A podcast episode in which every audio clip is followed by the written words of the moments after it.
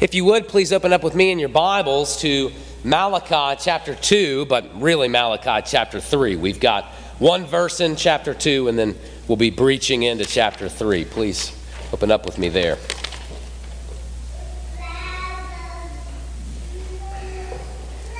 While you're opening there, uh, three things happen somewhat simultaneously uh, in the past couple weeks uh, that I thought might be most fitting for an introduction to uh, this Bible passage that we have before us. You already have a hint uh, regarding the wearying of the Lord from the children's message, but uh, these three things are as follows, and they seem uh, quite different, and yet I hope to bring it all together that we might flow into the Word most naturally. So, one of the things is that I've picked up a more regular practice of my five string banjo. Many of you know that I and Rebecca are a, a serious bluegrass fans and aficionados. Uh, we really like bluegrass, and, uh, and I like it enough that I play the five string banjo poorly. And so I've been practicing a little bit more.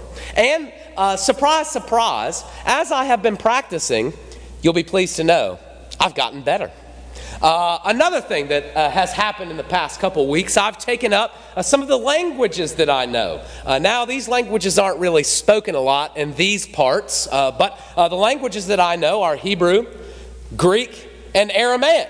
these are the three languages that you'll find in the original manuscripts of the Word of God. And as uh, uh, the Lord had it in timing uh, at the church, some of my duties here, as well as with, you might know, my six year old, my four year old, and my two year old. Sometimes my language studies fell to the wayside and I got rusty. But as I have picked them back up, surprise, surprise, it's come back almost like riding a bike. And then here's the third one that's a little bit different, all right? The practice makes sense, I think.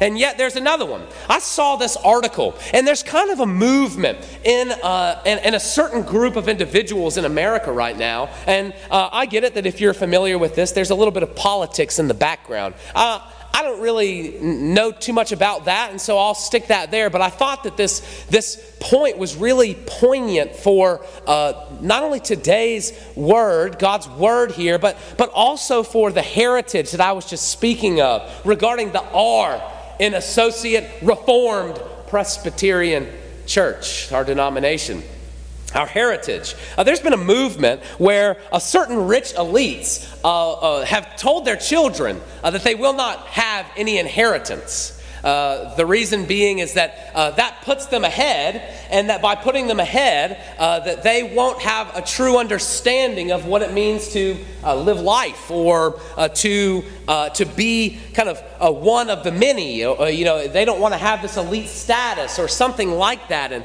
it really stuck with me because at first I said, "Yeah."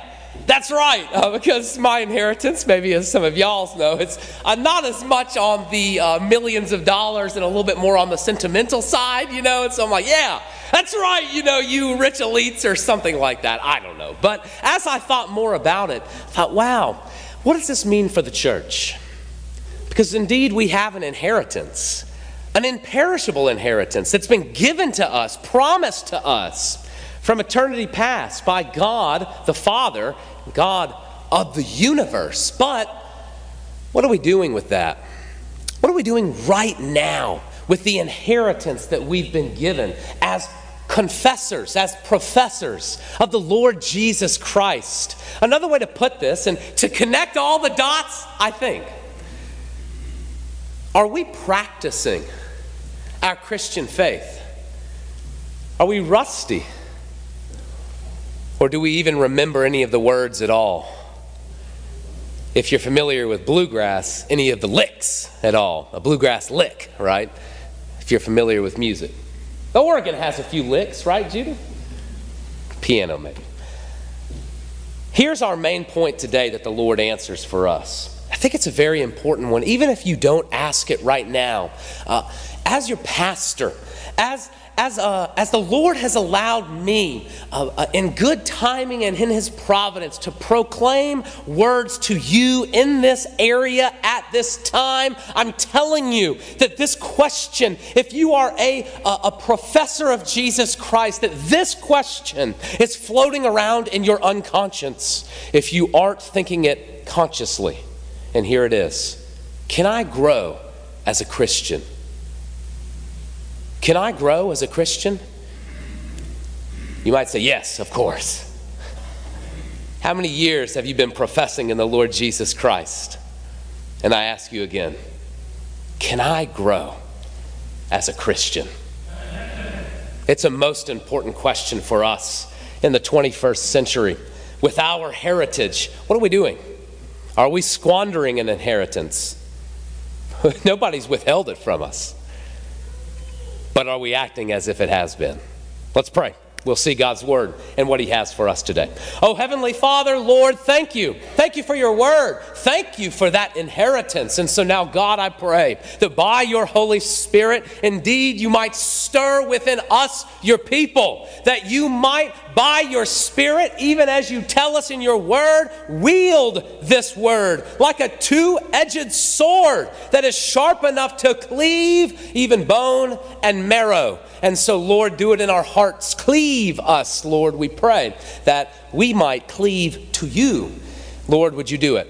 In Jesus' name, amen. This is Malachi chapter 2, verse 17, and then five verses in chapter 3. You have wearied the Lord with your words. But you say, How have we wearied him? By saying, Everyone who does evil is good in the sight of the Lord, and he delights in them. Or by asking, Where is the God of justice? Behold, I send my messenger, and he will prepare the way before me. And the Lord whom you seek will suddenly come to his temple. And the messenger of the covenant in whom you delight, behold, he is coming says the Lord of hosts. But who can endure the day of his coming? And who can stand when